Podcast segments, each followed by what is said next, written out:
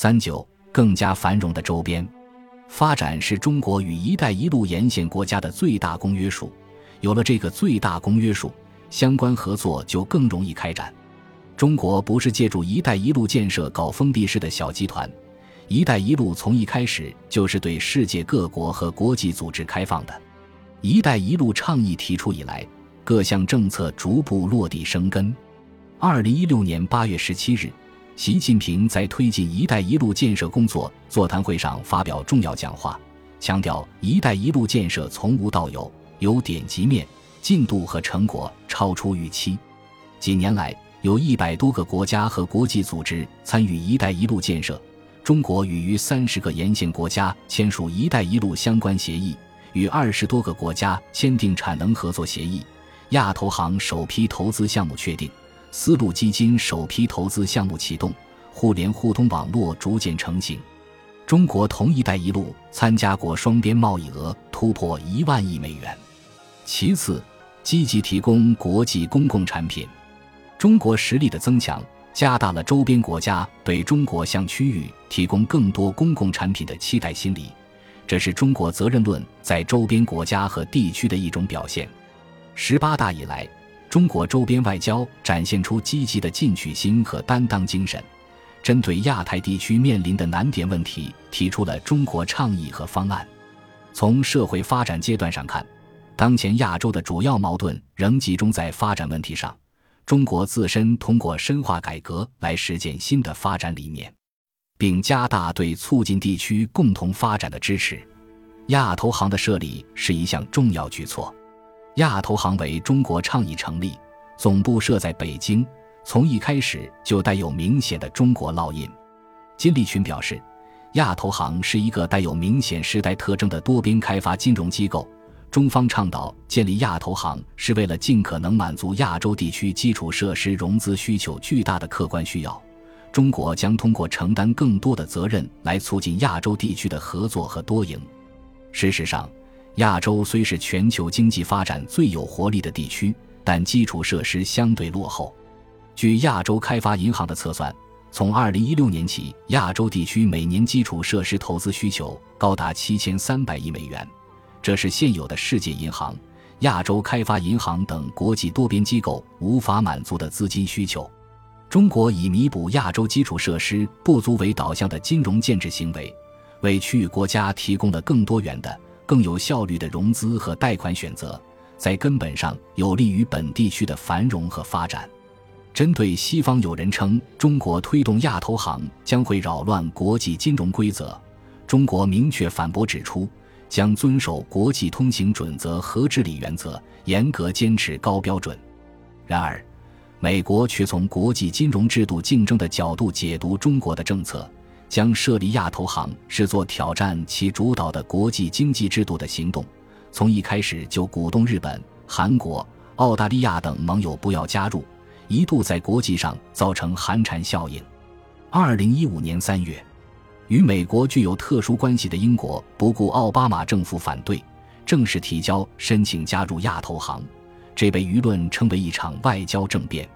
在英国打开支持亚投行倡议的大门后。德国、法国、意大利、瑞士、卢森堡等欧洲国家纷纷提出加入申请，韩国、澳大利亚最后也表态决定参与。二零一六年八月，美国的邻国加拿大宣布加入亚投行。除了美国和日本以外，英、法、德、意、韩、澳、加等国选择加入，这宣告奥巴马政府的抵制策略失效。从某种意义上说，也显示出美国维护其传统制度霸权的能力在下降。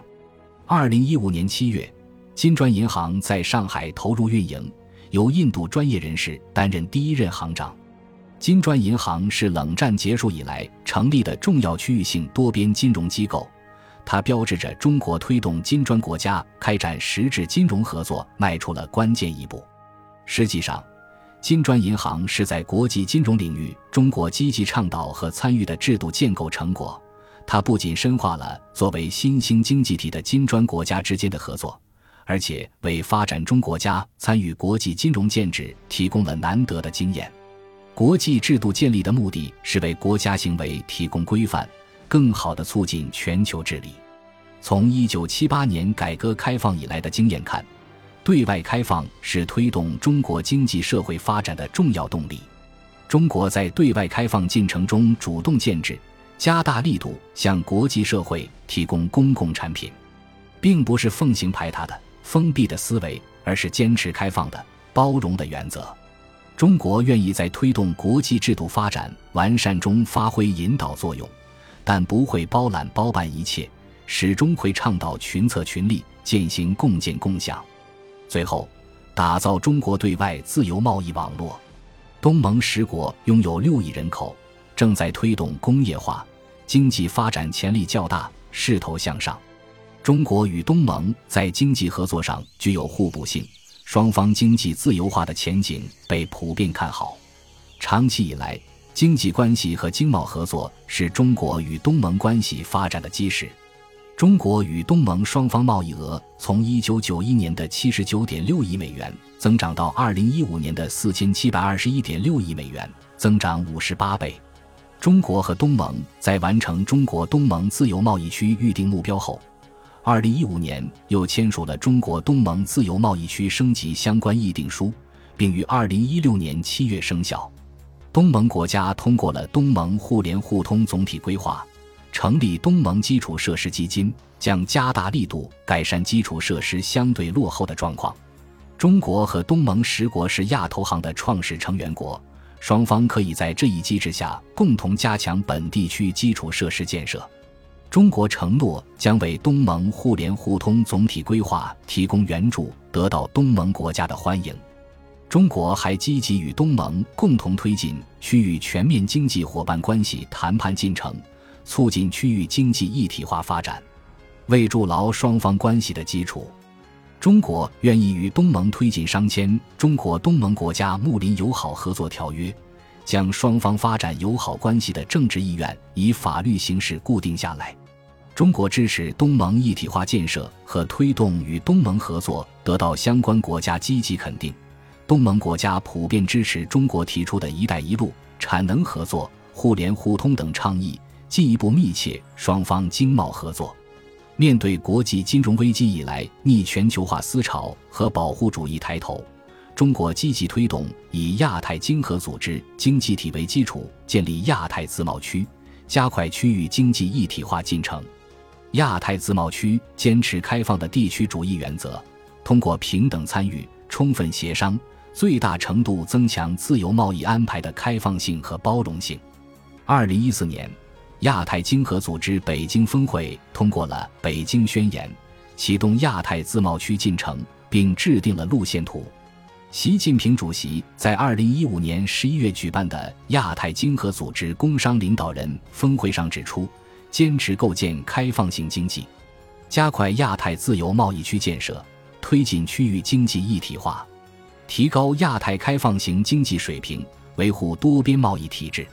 为促进亚太自贸区，二零一五年，中国分别与韩国、澳大利亚签署自由贸易协定，并持续推进区域全面经济伙伴关系谈判。